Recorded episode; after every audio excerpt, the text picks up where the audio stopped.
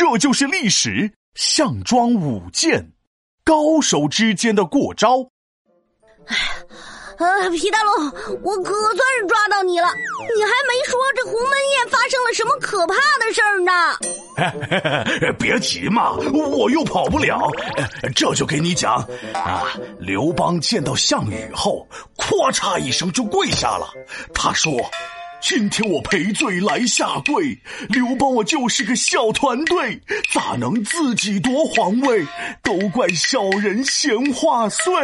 嘿嘿嘿嘿，项羽这人脾气虽大，但是直爽啊！他哈哈大笑说：“要不是你手下曹无伤说的，我咋会怀疑你呀？”哎呀，真够直爽的，这么快就把曹无伤出卖了。哈哈哈。这项羽不仅直爽，还心大呢。刚接受完刘邦的道歉，就开席把酒言欢了。但项羽的参谋范增觉得刘邦有着狼子野心，今日不除，必有后患。于是，在吃饭的时候，一直给项羽使眼色，让他当机立断把刘邦杀了。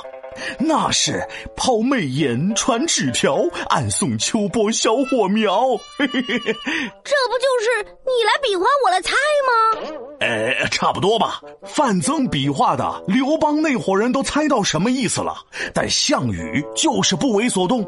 没办法，范增只好假装出去上厕所，然后叫来了武士项庄。范增对项庄说：“等会儿我假装叫你进去表演舞剑。”然后你就找机会把刘邦杀了。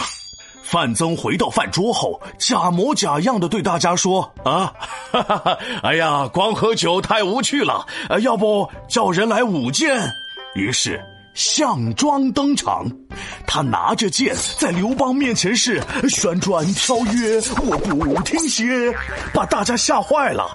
马上要出手的时候，项羽的叔叔项伯突然站了起来。怎么又是项伯呀？项伯拔出了自己的剑，挡在了刘邦面前，说：“哎，项庄啊，你一个人舞剑多没劲呐！要不我和你一起表演吧？”恰恰恰。这项伯怎么总是帮着刘邦呢？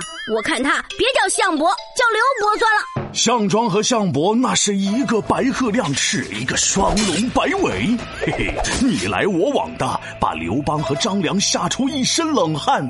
张良赶紧出去把刘邦的保镖樊哙叫了进来。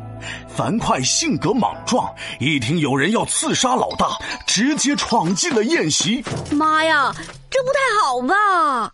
樊哙可不管，项羽敬重壮士，于是给樊哙赐酒。樊哙毫不客气，大口喝酒，大口吃肉，还不停的说大话。嗯，那之前都约定好了，谁先进关中，谁就是王。嗯，现在我们老大刘邦最先打进关中，本来可可以直接当王的，但是他没有，而是把秦朝的财宝全封存，为的就是等你们，而且派兵驻守关。口帮您防贼，小心被偷。您不领情，还提起谣言，谋杀功臣，想着夺权。樊哙说的好像也很有道理哦。所以嘛，这场鸿门宴的气氛也越来越尴尬了。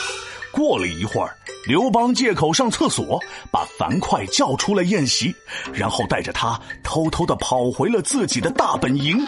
之后的时间，刘邦和项羽一直明争暗斗，直到五年后，项羽自刎乌江，刘邦建立了汉朝。这个故事太惊心动魄了。嘿嘿嘿，行了，呃，故事讲完了，请我吃啥呀？川菜、粤菜还是泰国菜？我打算请你吃鸿门宴。嘿嘿。皮大龙敲黑板，历史原来这么简单。项羽请客鸿门宴，当时项庄来舞剑，无奈项羽不听劝，未来成败能看见。